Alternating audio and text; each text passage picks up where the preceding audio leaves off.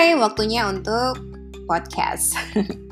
Karena podcast ini santai banget, jadi kalian bisa dengerinnya sambil nyiram bunga, sambil nonton TV.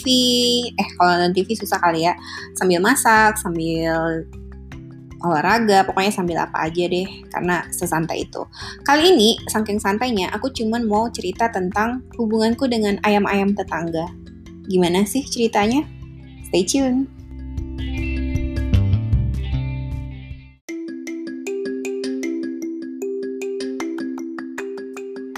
Oke, kita udah tinggal di kompleks ini sekitar 7 tahunan, tapi di rumah yang sekarang kita tinggalin itu sekitar 4 tahunan ya udah tinggal. Sebelumnya kita tinggal di tengah, nah sekarang di pinggir kompleks dekat sama pos satpam. Terus kita punya tetangga persis depan rumah kita itu sekitar 2 tahun lalu mereka punya ayam. Bayangin di kompleks pelihara ayam. Gak cuman ayam, sekitar beberapa bulan kemudian mereka pelihara ayam kalkun juga. Jadi kebayang ya ramenya ayam dan kalkun kalau setiap harinya seliuran dekat rumah kita. Apalagi di kompleks ini sebenarnya ada aturan gak boleh punya pagar. Tapi si orang yang punya ayam itu sebenarnya punya pagar dan tetangga-tetangganya gak punya pagar termasuk kita. Jadi ayamnya mereka akhirnya sering nenangga ke rumah orang-orang yang nggak punya pagar, terutama rumah kita.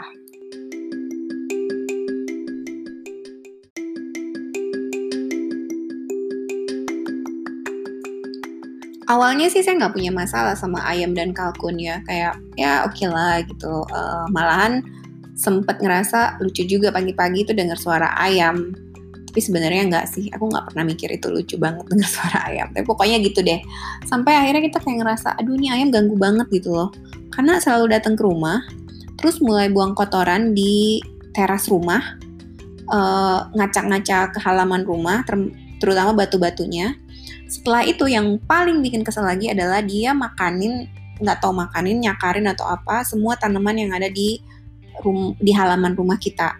Yang kecil-kecil ya, kalau pohon kan mereka nggak bisa nyakarnya, tapi yang kecil-kecil tuh kayak bunga telang, serai, pandan, terus bahkan ketapang biola pun sampai bisa copot dari pot karena mereka nyakar pot, terus akhirnya tanahnya berkeluaran semua dan si ketapang tadi lepas dari pot itu. Bayangin.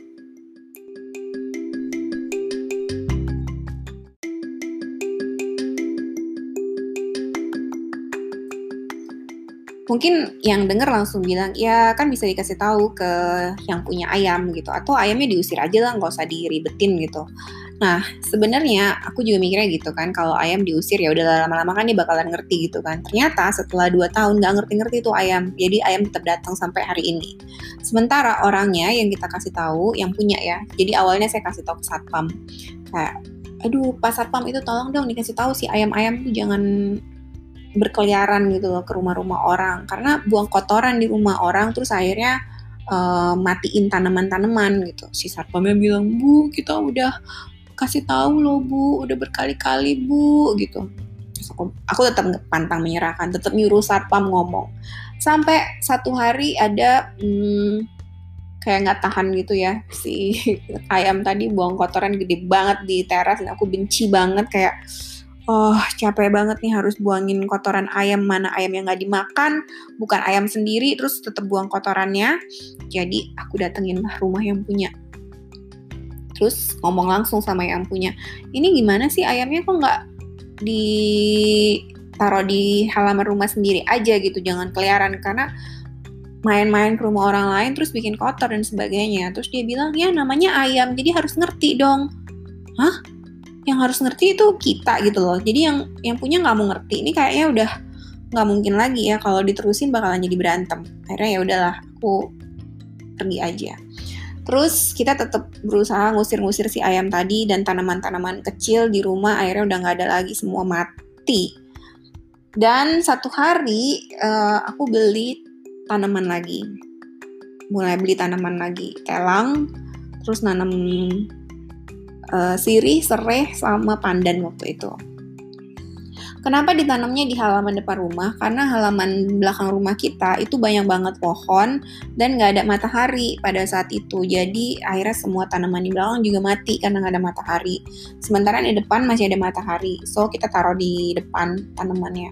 Dan 2 hari kemudian itu semua tanaman akhirnya mati juga dimakan ayam. Akhirnya aku datang lagi dong ke rumah itu setelah satpam lagi-lagi bilang, "Nggak bisa kan Noni, udah dikasih tahu orangnya nggak ngerti-ngerti juga." Oke lah, aku datang lagi ke rumahnya, tanya deh, bilang sama yang di rumah pada saat itu ternyata menantunya. Jadi aku bilang, "Tolong dong bilang sama yang punya nih, ayam-ayamnya tuh kayaknya udah nggak bener deh. Main ke rumah orang, buang kotoran di rumah orang, terus makanin tanamannya."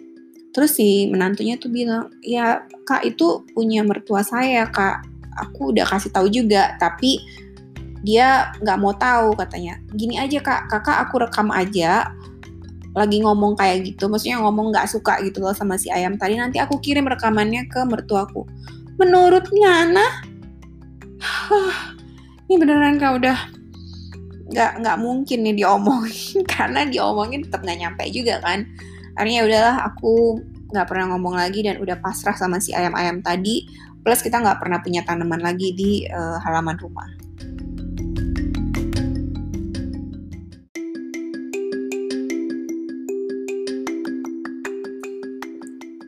Terus ada kejadian lucu nih hari ini. Kan udah hampir 3 bulan ya sebenarnya. Udah 3 bulan loh ya. Hampir 3 bulan. Kita tuh di rumah terus, jadi otomatis tiap hari kan aku ngeliatin ayam-ayam ini ya.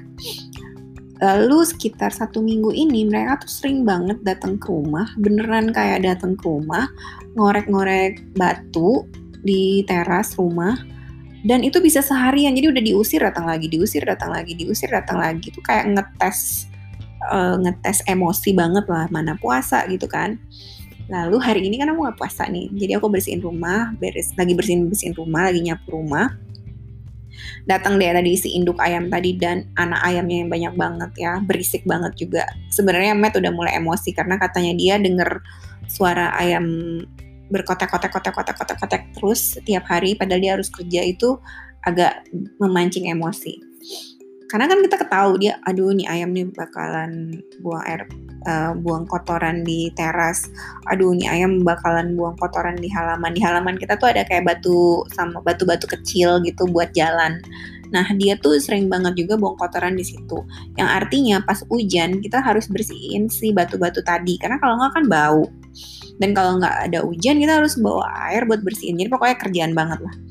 Terus melanjutkan yang tadi si ayamnya tuh lagi ngorek-ngorek tanah, terus aku lagi liatin juga di dalam rumah sambil mikir ini ayam ngeselin banget sih gitu, kayaknya aku harus lempar atau siram air panas kali ya gitu. Tapi kan siram air panas berarti harus masak air panas lagi kan. Sementara yang aku pegang adalah sapu, jadi aku buka pintu terus aku lempar deh sapu itu tadi ke ayam-ayam itu. Dan apa yang terjadi? Si ayamnya kaget, lompat, berisik banget. Terus ini adalah hal yang aku gak pernah duga sama sekali. Dia langsung kayak dalam mode nyerang gitu loh. Jadi kayak dia juga bersiaga gitu loh, ngadepin si sapu tadi sambil mandangin aku. Dan aku takut banget kan, takut dipatok ayam. Jadi aku langsung tutup pintu. Sebenarnya aku pengecut. Terus si ayam itu tuh beneran mandangin si sapu tadi yang diem aja ya kan. Ini namanya sapunya udah kena ke mereka gitu. Terus mereka kan lari dia sambil bunyi-bunyi berkotek-kotek keras banget. Terus gak lama datang deh itu si ayam jantannya. Dan ayam jantannya yang bener-bener datang di teras rumah. Bukan teras tapi di halaman rumah, gak masuk ke teras. Di halaman rumah, terus yang sambil berkokok gitu. Bener-bener berkokok yang kayak jam 6 pagi mau matahari terbit gitu, yang berkokok tiada henti gitu loh, yang kayak dia kesel banget gitu atau marah gitu sama si sapu tadi. Dan aku tuh ngeliatin dari balik pintu sama si Tom kayak kita bersama-sama, dua-dua tuh sama-sama takut kayaknya ya, atau sama-sama sama-sama terbodoh. Pokoknya kita tuh dalam keadaan yang aku antara yang ngerasa, oh ternyata semua binatang sebenarnya kalau lagi diserang dan kaget gitu ya, dia dalam mode yang juga menyerang ataupun mempertahankan diri. Jadi si ayam jantan tadi berusaha kayaknya melindungi ayam betinanya atau mungkin itu istrinya, nggak tahu lah ya. So, karena aku juga masih kesel karena mereka selalu buang air, jadi aku lempar lah sekali lagi sama sapu. Terus itu kan tadi pagi ya, jadi sekitar jam 9. Ini aku rekaman jam 4 sore. Jadi sampai sekarang ayam-ayam itu nggak datang lagi. Aku nggak tahu apakah mereka kapok kena lemparan sapu tadi atau mereka ngerasa kayak ya udahlah nggak worth it juga ke rumah mereka gitu. Nggak ngerti juga ya.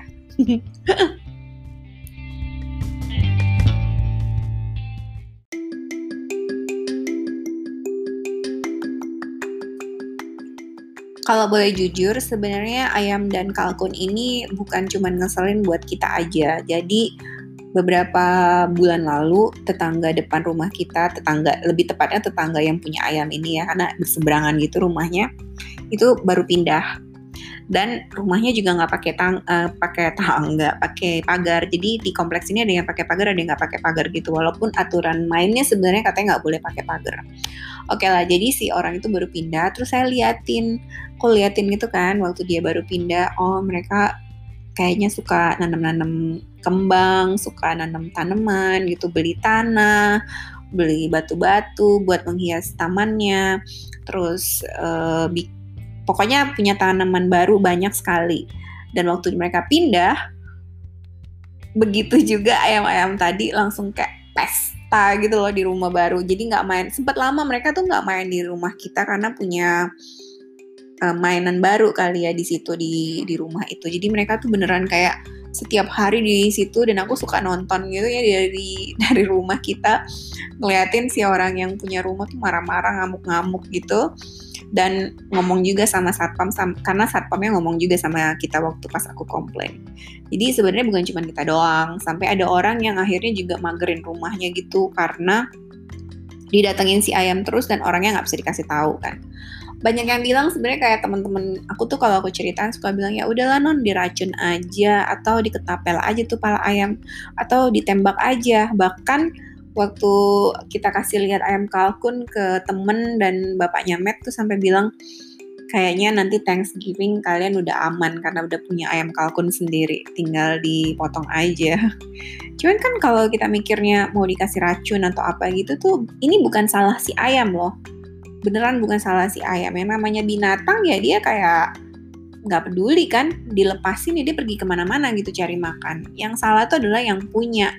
Dan yang punya kan harusnya kita udah kasih tahu dan ngerti gitu loh. Terus rasanya nggak ada aturan main bisa pelihara binatang atau hewan ataupun pelihara hewan ternak yang boleh atau diperbolehkan ke rumah-rumah orang terus kayak bikin keonaran, bener nggak sih?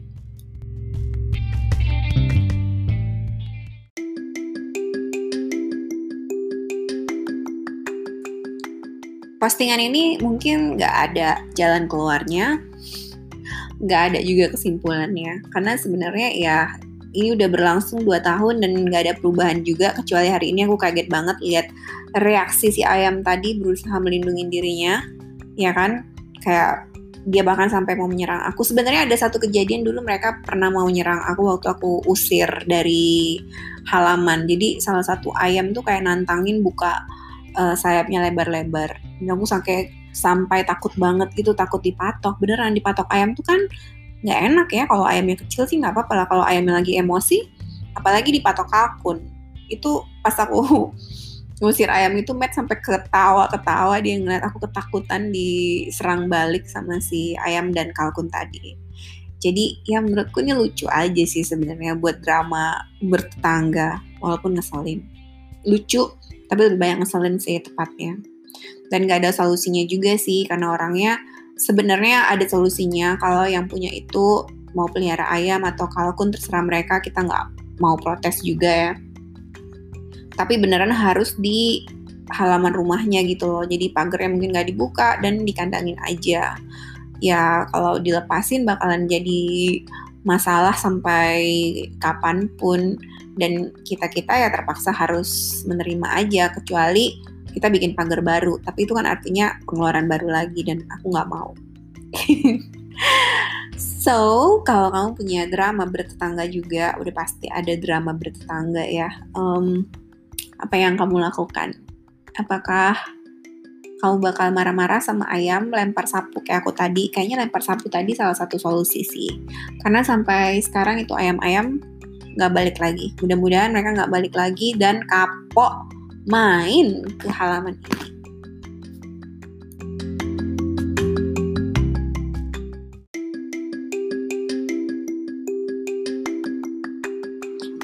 Oke, itu dia cerita minggu ini yang lumayan.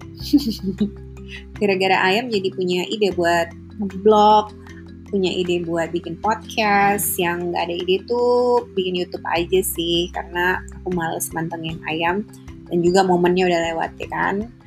Oke, sampai ketemu lagi di podcast minggu berikutnya. Dan aku juga nanti bakalan punya series gitu sama Vini.